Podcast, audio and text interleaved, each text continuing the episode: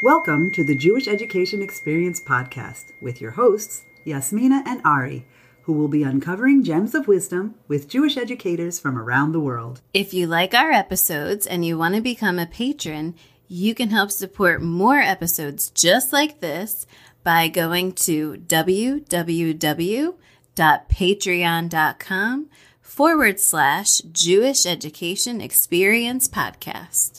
Um, hello, our guest today is Janet Luderman. Uh, Janet began teaching in 1981 at Bethel Synagogue in Margate, New Jersey. And since then, she has taught in many different classrooms all over Philadelphia, Pennsylvania, and Elkins Park, Pennsylvania. And she and I taught together at Beth Zion Beth Israel in Philadelphia, Pennsylvania for several years before we both kind of went our separate journeys. And now Janet is in Israel and living on a kibbutz near the Kinneret up, up north. Um, hi, Janet. Welcome hi. to our podcast. Thank you so much for being with us today. Thank you for having me. This is a great treat to talk with you let's we're definitely excited to find some gems and discover you know some of your teaching secrets as we go through uh, this interview. Not sure um, about gems but yeah i'll share what i know. You have you have we'll some. find them um, will you just tell us a little bit more about yourself and how you began your journey in education? It was quite by accident. I was working at the jcc in margate and uh, Bethel needed a teacher. I had the qualifications, and I fell into teaching uh, Hebrew school there for at sixth graders in a conservative synagogue. And I grew up conservative, so I knew the philosophy. And I fell in love with the kids and have been teaching ever since. I think kids are great. It's um, true, they are yeah they they they are so they inspire me so much.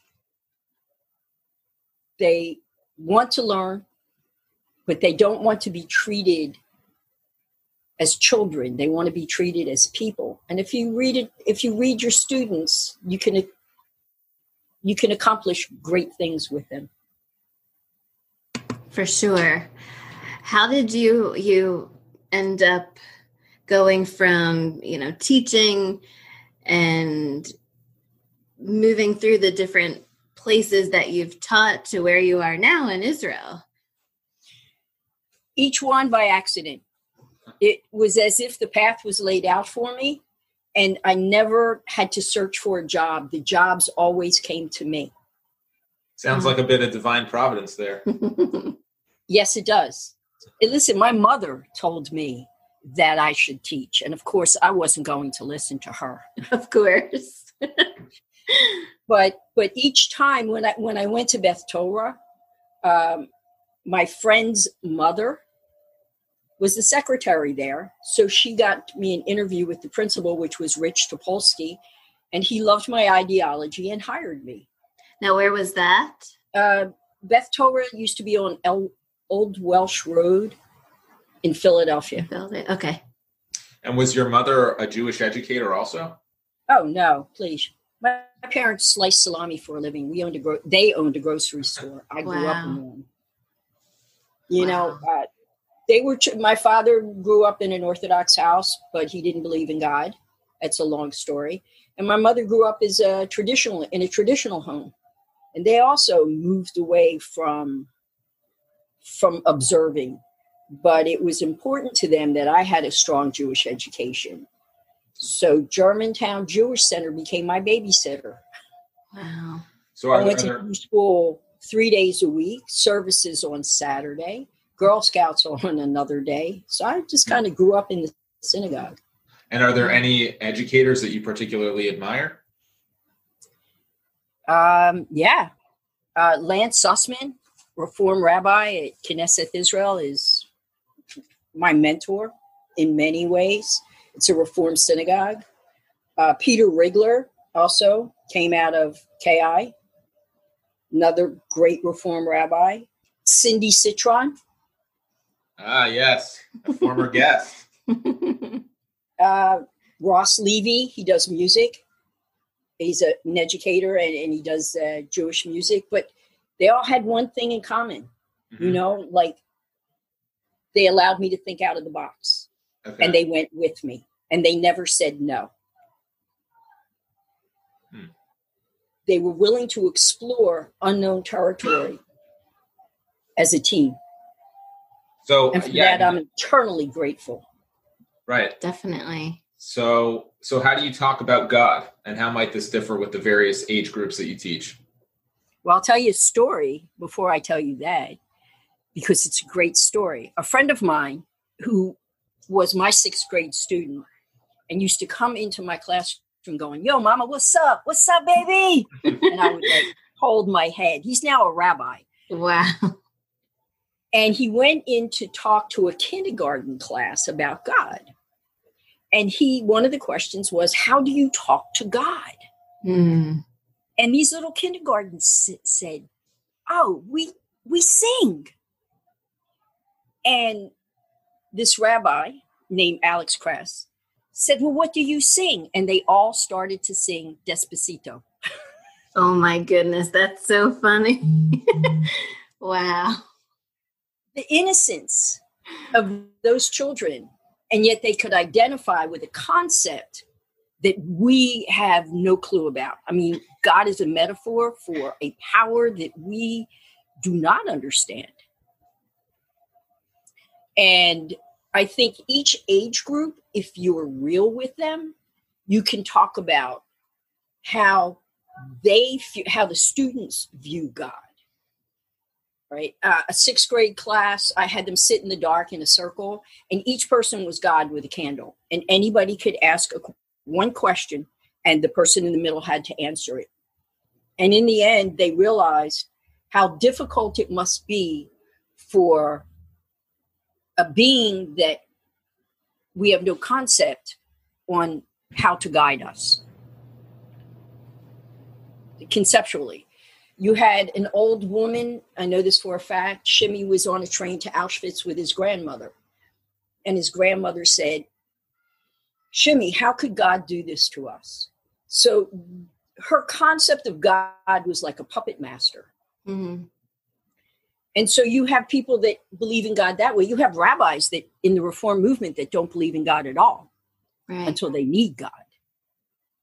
So you open a path depending upon the age group, how you do it, but you open the path for them to find their own way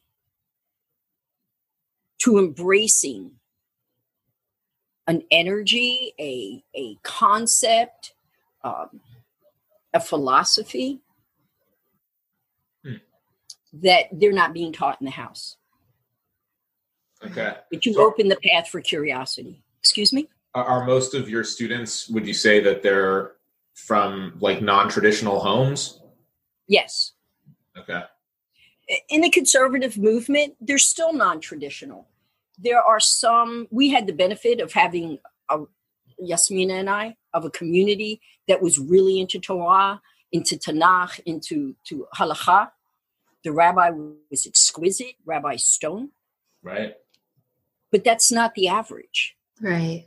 It's true. The average is you go to synagogue, I'll pick you up and we'll go play miniature golf on Saturday. Right. And that's the not, it's the acculturation of the American Jew into American society. Yeah, for sure. Um, how do you, how did you find, I guess, teaching, you taught all of these different grades. Um, did you find teaching about God was harder or easier with the younger ones versus the older ones or anything regards to that or was it just totally just different? Well i see students as equals. They may not be my age but they have a lot to offer me if i listen and i pay attention so i talk to them the same way i talk to my friends albeit the language is a little different. Mm-hmm. but the meaning is there. So I might ask an older class, like a sixth grade class, what do you think about the God concept? You know, Do you think there's a God? And if so, what's God like?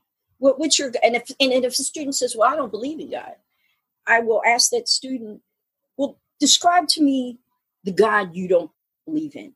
Mm-hmm. and that triggers a conversation among students. Right.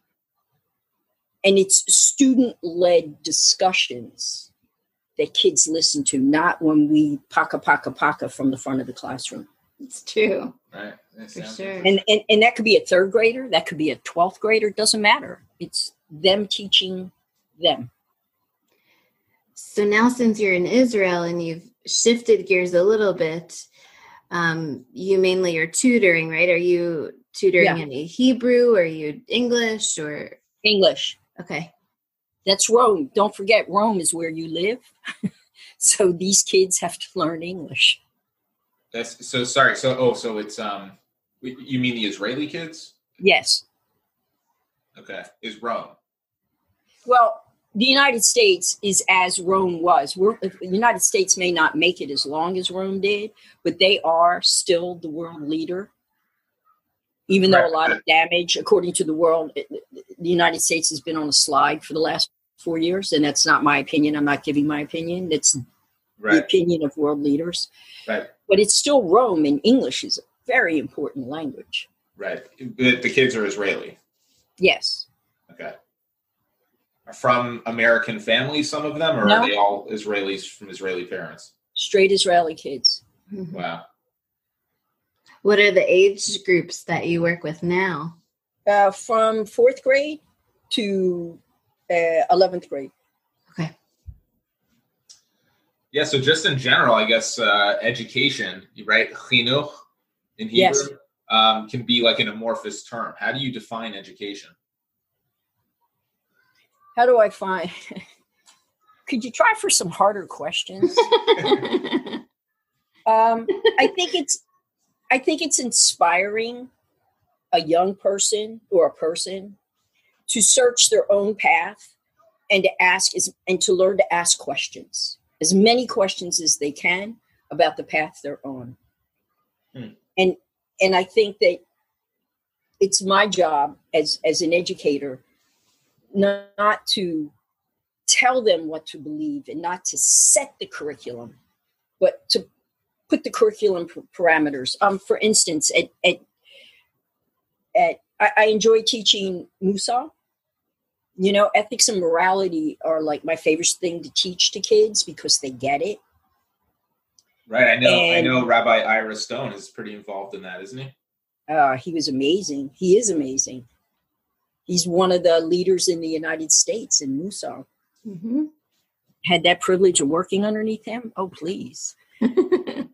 Um, so we had a social action curriculum at mainline reform, and I thought the curriculum was stupid. That's all I can tell you. It's here are some questions, give us the answers. Uh. That's not that's not how you teach. So I, I got permission from my boss to teach social action by having the kids pick what kind of social action they wanted to perform. And these are fourth graders and they broke up into small groups. You know, they call them capsules today, small capsules. And one group decided to collect coats for the poor. They collected a hundred and something coats. Wow. Fourth graders and they of course had to find what does that have to do with judaism? But they had to go through and find it on their own. Mm-hmm. i gave them materials and said go find it. Go use the internet. Go use the rabbi. Go use whoever you want but find out your connection. Um, another group uh, collected all kinds of books. I mean book the lobby was packed full of good used books that they donated. Another group fourth graders collected, you know, supplies for the animal hospital and the shelters, blankets and food and all kinds of things. That's that's the kind of work that they do. So what I always hope to do is that they can see the accomplishment was equal to the effort that they put in. Mm-hmm. And that sets them on a path to continue. Mm-hmm. Yeah, it's so fascinating. Yeah. And then how did it tie back to um, Judaism or the lesson that you were teaching at the time? Oh, we need to not only just take care of ourselves, but to take care of the people and the animals around us. Mm-hmm. And it's it's not a choice; it's it's a commandment. It's not only a midah; it's a mitzvah. Wow. And it's not Christian; it's Jewish. Right. And not to say that Christians don't take care of people around them, but it's part of who we are for centuries. For sure. It isn't a new thing. And they found where it's written in, in they found the, the quotes, and then they presented it at the auditorium to the other kids in the synagogue as they were awarded their due, you know, congratulations. Wow. They, they tied it together for other kids. Hmm. One little boy called everybody that, and these are rich kids, called everybody that his his parents had invited for Thanksgiving and said, "When you come, please bring two or three coats with you. We're donating them." Everybody who walked through that door had to bring coats. That's awesome. Such a great lesson for them to learn. So, Janet, what's the biggest challenge you faced as an educator? Hmm. Um, biggest challenge, I think that many educators and administrators who think inside the box. Mm-hmm. Um, I'll give you an example. There was a program in Philadelphia that brought kids at the same age level together on projects, Jewish projects. They get to know one another, they get to participate together, and they had a project to do. So I took, and my kids hated the program just, just absolutely hated the program. They thought it was okay. Here's the word again, stupid. It didn't challenge them. It didn't ask them for anything. It just. Uh, I see. Okay, so so I said, okay, well, we can't quit. So what do you want to do? You want to write a book? You want to make a film? You want what do you want to do? You want to record some music? We have to do something for our project. So they decided to make a film and they wrote about Rosh Hashanah on Long Beach Island after wow. services, where friends and family got together. They wrote the script, they filmed it, they edited it, they tied it to Judaism all through the film. And that was their presentation while everybody else brought cardboard, pieces of cardboard with pictures on them. Hmm. Same age group. Wow. Well, I love that because they were able to use their own creativity and thought about how can I do this and make it exciting, make us interested in it, and, and make it a project that they could really call their own. Exactly. And that's, to me, that's what being an educator does. It allows kids to do their thing while you're guiding them towards learning. And that's why I love this question too, because you know, you challenge is what's the biggest challenge? But the challenge is you're saying you should challenge the students. So it's almost like the, that challenge that you have is maybe there's you know we can tackle that in jewish education and grow from that. Okay i'll go along with that thank you. Um, yasmina were you there the year that we made the, the films in hebrew?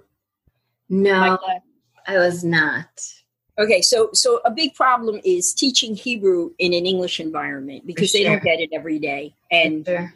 it's it's prayer Hebrew, and how much can you do? So so the kids at BZBI decided to make films, like there were capsules again, and each capsule wrote their own script, and we translated it for them, you know, and they worked on it, and they could read it, and they knew what they were doing, right? But they couldn't write it because they didn't have enough Hebrew, but they did the whole thing in Hebrew. One of the skits was from SNL. Do you remember the cheeseburger? I do. They did it soy burger, soy burger. That's so funny. And Elle was the one that kept saying soy burger, soy burger. She was. oh my gosh. Hysterical. That is yeah, so so again, and then at the end of the year, we showed those films to the parents. Wow. So the parents felt like they were big shots because look at my kid. They could, they they spoke in Hebrew. Look what they did. Right. I definitely see that as a, a challenge. You know, English is such a major part of our, our lives and just how you get children, students to be comfortable with Hebrew because that's it in Judaism. I mean, that's the language all of our tefillot are in. That's, you know, you go to Israel, that's the language that is spoken there, and Hebrew is everywhere. And um, how do, how do you teach children to appreciate the language? Through cartoons on the, I mean, we have YouTube, thank goodness. Yeah, for sure you know you, you show them a youtube every time they walk in the classroom you can translate it for them you have uh, uh, i forgot the, the author's name but he wrote the nest about birds uh, he's a very famous uh, israeli poet so you take a group of kids who are in i don't know first grade second third grade and you read the poem in hebrew and you read the poem in english and you ask them to draw make do something that has meaning to that poem and in the meantime, every time they're working on that project, you read another line in Hebrew. Mm-hmm. There's a great book called Sholem Aleichem. Uh, it teaches kids how to read prayer Hebrew, but once you get the prayer Hebrew down, you can take that to another level and teach them conversational Hebrew. But but the concept, the only person that ever used those books was me. Mm-hmm. And how silly. If my kids can read the Megillah that, on Purim, you know, Aketa, and they've only been in my classroom since September, and they can do that on the Bima in front of the, the Kehillah, why wouldn't you use the books? And the kids taught each other. I didn't teach them. They sat together. If they had a problem, I answered it. I think educators need to know if you do what you've always done, then you will get what you've always gotten. Definitely. That makes total sense. And so therefore you to new educators, you have to be fresh. You know, you can't be stale. You have to you're young, hopefully they're young, okay? And and they stay cutting edge to what they're young. If they, there, there's a guy I worked with, he's now out in California, but he knew how to rap. So he got kids to rap. And, you know, they love that. So he read his students. And so a new teacher has to learn how to read the students and to find out how to inspire them. And it never, ever comes from a book. Right. Wow. Talk to them. Find out what they like. Find out what their interests are. Find a way to tie that to, to the curriculum. Let them have fun. Read the faces. Are they having fun? If they're having fun and they're on task, then you're doing your job. For sure. I mean, I that's my opinion, and I'm sticking to it. I think we do get stuck sometimes as educators, right? We have, oh, there's this curriculum we have to follow. We got to reach da da da da da in this time frame, and sometimes we just forget to take a step back and and really think about what actually is the best thing for for our students. What are what are the most important things, or what are the things that they need to learn, but in a way that interests them. Yeah. I think we get caught caught up sometimes. Sometimes we only look at the, what other Jewish educators are doing yeah. instead of what's out on the market. It's true. In general. For you know, sure. like slam poetry. You know, if you find kids that are into it, let them go for it. Give them a topic find a way to teach other kids how to do it. What are you doing? What does Judaism say about it? What does Judaism say about poetry? Who are some of the great poets? Who are some of the great songwriters in Judaism? For sure. And it's awesome because it gets them thinking about Judaism in a different light, not just, oh, we got to read this book, we got to do this, we got to just sit at our desk and do this. It, it makes it more exciting for them, I think exactly. We had a uh, we had at at mainline. That was my last uh, teaching position. Uh, Hanukkah was coming up, and I really wanted them to get the story. I really wanted them to get to to remember certain things. Okay, but I couldn't I couldn't just give it to them. So I made them again in capsules. But they were like two people. They made board games. And I promised that if they made the board game, I would actually have the boards printed. So they made board games, and the questions and however they did it was all about what went on leading up to the destruction. Okay. So after that, they had these facts, and I said, All right, I'm going to have a quiz game, and winners get prizes. Okay. Prizes always work. and it was Hanukkah, so I'm going to give my kids gifts anyway. So they went home, and these kids learned the facts and they were on teams and they I had buzzers that they slammed down on. And in the end, everybody got a prize, but nobody was allowed to open their prize until everybody got a prize. Wow. And they were they were wrapped in big boxes, small boxes, every which way that you could imagine. And they all opened their prizes. And they were all the same, a, a five and below gift certificate. That's awesome. Because you don't want one kid feeling bad because somebody else got what they wanted and this person didn't get it. So everybody got a, a gift certificate. It's true. You got to watch out for that. And they studied it and they learned it and they knew it and they did a board game on it and other kids played those board games. It's awesome. So now that you're tutoring, I guess what do you miss the most about being in the classroom? I don't. I don't. I think I ran. I think I ran my race, and I think it was time for me to go back and do what I started to do before I became a teacher. Mm-hmm. And I don't miss it because I'm also tutoring. So I'm tutoring the kids that can't stand being in the class. In the classroom. Okay. So I still have that peace without making it a job. That makes sense. So but it was a great run. Uh, it was a great run, Yasmina. The greatest thing I think I've done in my life is touch a few students so that they went on and explored Judaism. Not everyone, but enough. For sure. And that that I think that's the greatest thing I've ever done in my life. Mm-hmm. Um, how do you think educators we can help our students, help our children to build a proper Torah and Jewish foundation? Can you come up with another complicated question, please? what do you mean by proper? Um,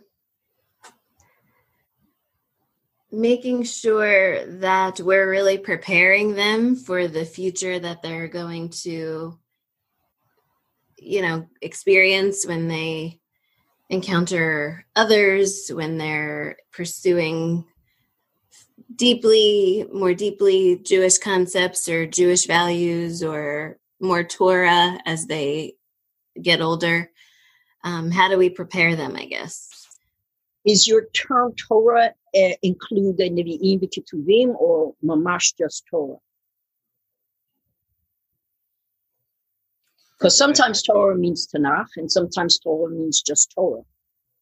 You're turning the tables on us, Janet. That's a good question. Um, I mean, I guess we, we were kind of thinking too with this question, um, like knowledge of of Torah, like a, a, wide, you know, wide knowledge of uh, okay what's out there. Right. Obviously, okay. I mean, we we you know we assume it's important that the student should be aware of you know Torah. What is it? Um, so that's what we mean, I think, by proper Torah foundation. Um, well, that depends on the movement, because the reform certainly, although the joke is that Orthodox are actually reformed because reform says you should study everything there is and then make choices, and the Orthodox decided to choose everything. So, hmm. um, it depends on the movement and how they see it, because the reform movement sees it more as uh, a document having been read uh, started to be uh, printed in the Davidic period, the Orthodox see it as the Word of God. Mm-hmm. A major difference, right? Yeah, and the conservative, they're just kind of traditionalists walking down the path. Um, and then you have the reconstructionists. So everybody sees it a little bit differently. But I think that the beauty of Torah is that its lessons, unfortunately, still apply today. And I say unfortunately because we should have learned them by now and we should have been giving them door, to door, but we haven't. Hmm. And so what happened to the dis, mm, the deception of Jacob and his sons. Well, yeah, maybe maybe it's like you're saying, you know, the Torah's keeping it fresh. You know, but it shouldn't be fresh. It shouldn't be fresh because it's so deep.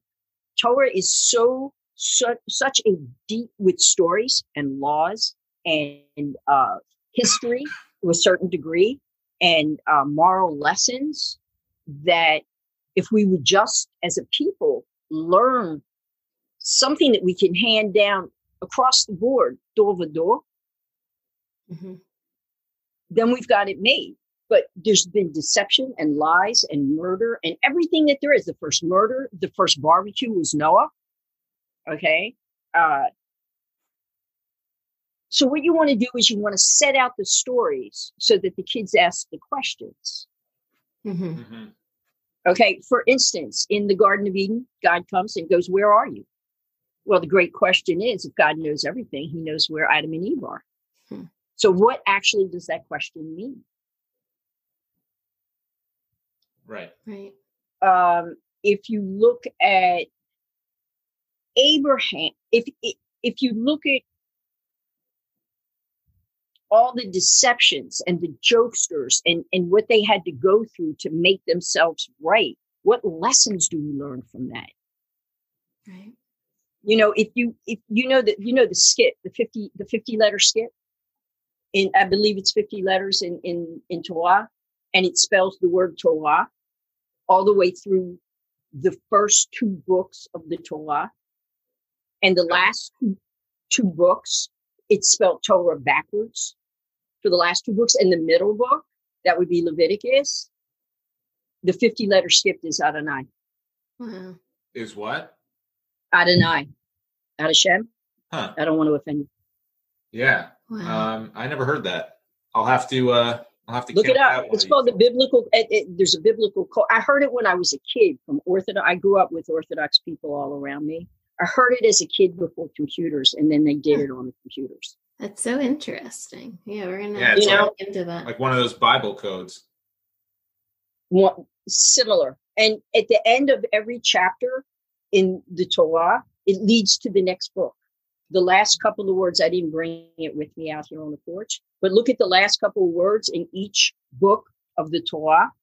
It leads to the next book. Yeah, I mean, it seems like that would be hard to do for just a, a mortal human being, wouldn't it? Yeah, everything is hard. We know nothing. we know nothing. We need to search for everything. And pilpul is an important, at, at BZBI, I did a lot of pilpul with sixth graders give them giving them an example. I gave them an example of two geese are walking down the street. One's a white goose, one's a black goose. They clean chimneys. Who mm-hmm. takes the shower?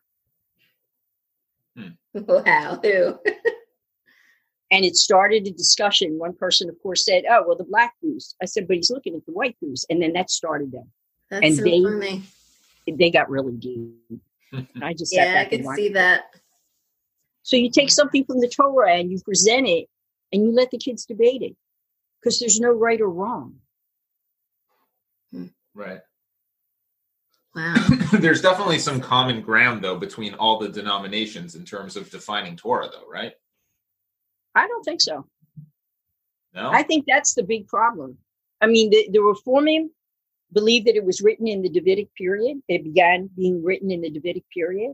Mm-hmm. That the beginning of Torah Bereshit bara Elohim until you reach uh, Abraham was not ours; it came from Mesopotamia. But if you tell that to an Orthodox person, they're liable to have a heart attack. Right, hmm. right.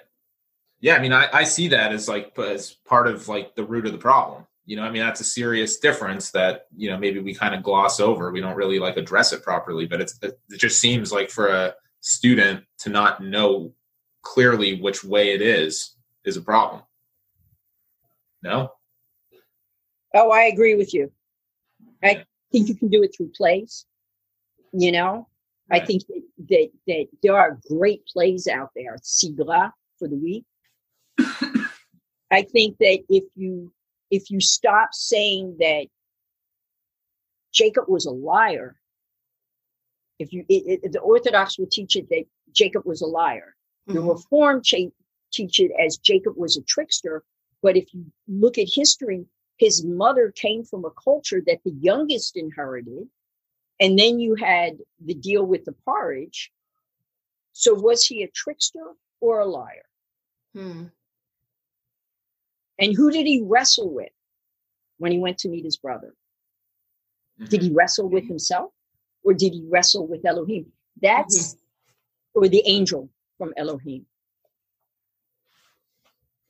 Yeah. That's the difference because the Orthodox would not have any part of that.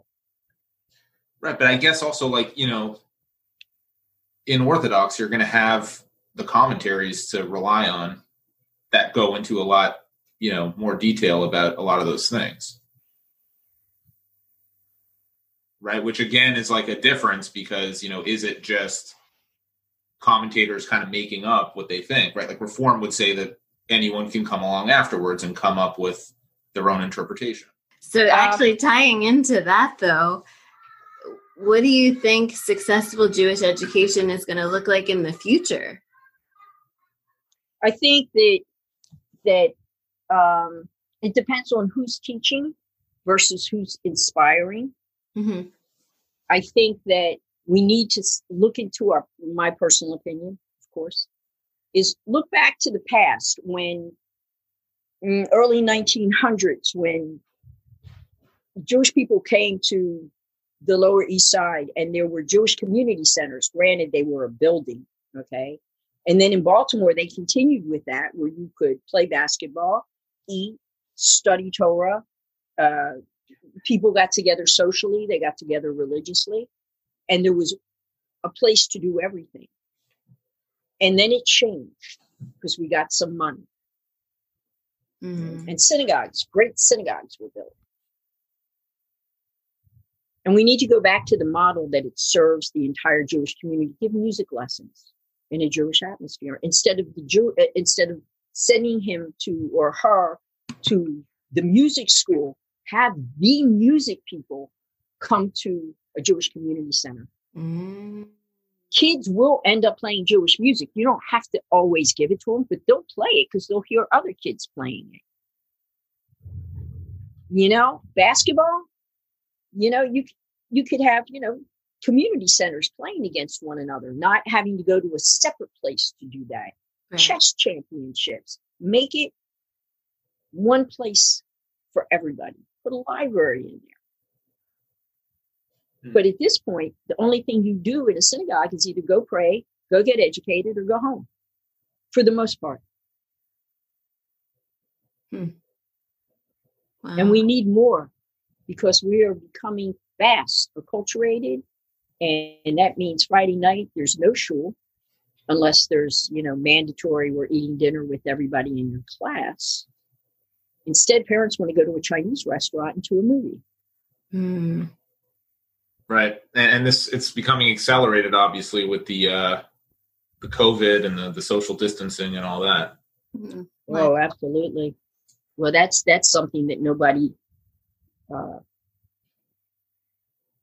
it just happened. Right. Are, are you guys wearing masks up on the uh, kibbutz?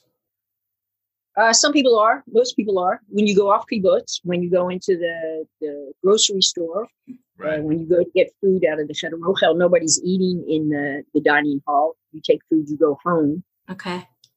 Um, I've seen teachers teach classes without masks. You know, it's the same thing in the States, but we live so far away from the city that there's not that much COVID up here.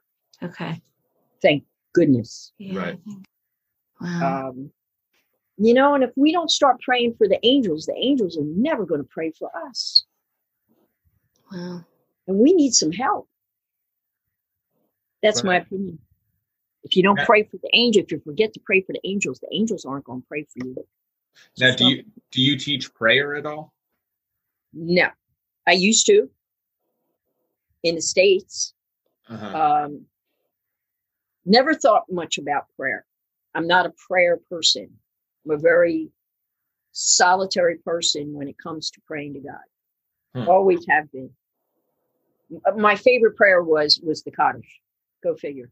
Right. Even as a child. But other than that, the only place I ever became really inspired by prayer was BZBI. okay. And that wasn't every Saturday, but it was most of the time that we were in the main chapel. Mm-hmm. Yeah, it sounds like you you you guys were lucky to have that um, when you did. Ira Stone was amazing. Definitely were, for sure. Cindy was amazing. Cindy is amazing. She Yeah, really, is she is incredible. Love Cindy. Yeah, definitely. One of the most her. compassionate Jewish people that I've ever met in my life. She's got Jewish running through the veins. Her Yeah. veins, not blood.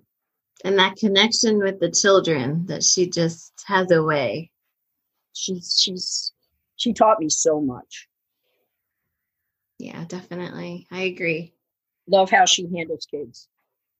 It's true. Love how she sees them. But yeah, she's an amazing person. Always has been. I'm so glad life took a great. uh She got this job as as principal at a great synagogue.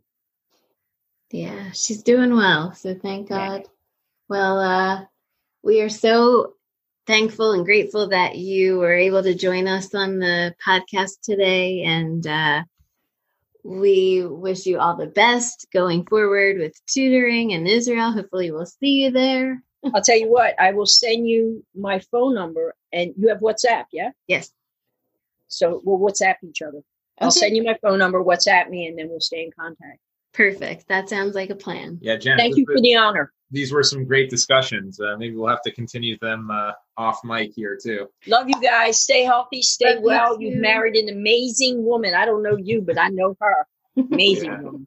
Oh, thank Yes, you so much. Talk. Talk. right, take well, care. Janet. Good week. Yep. See you when I see you. Bye.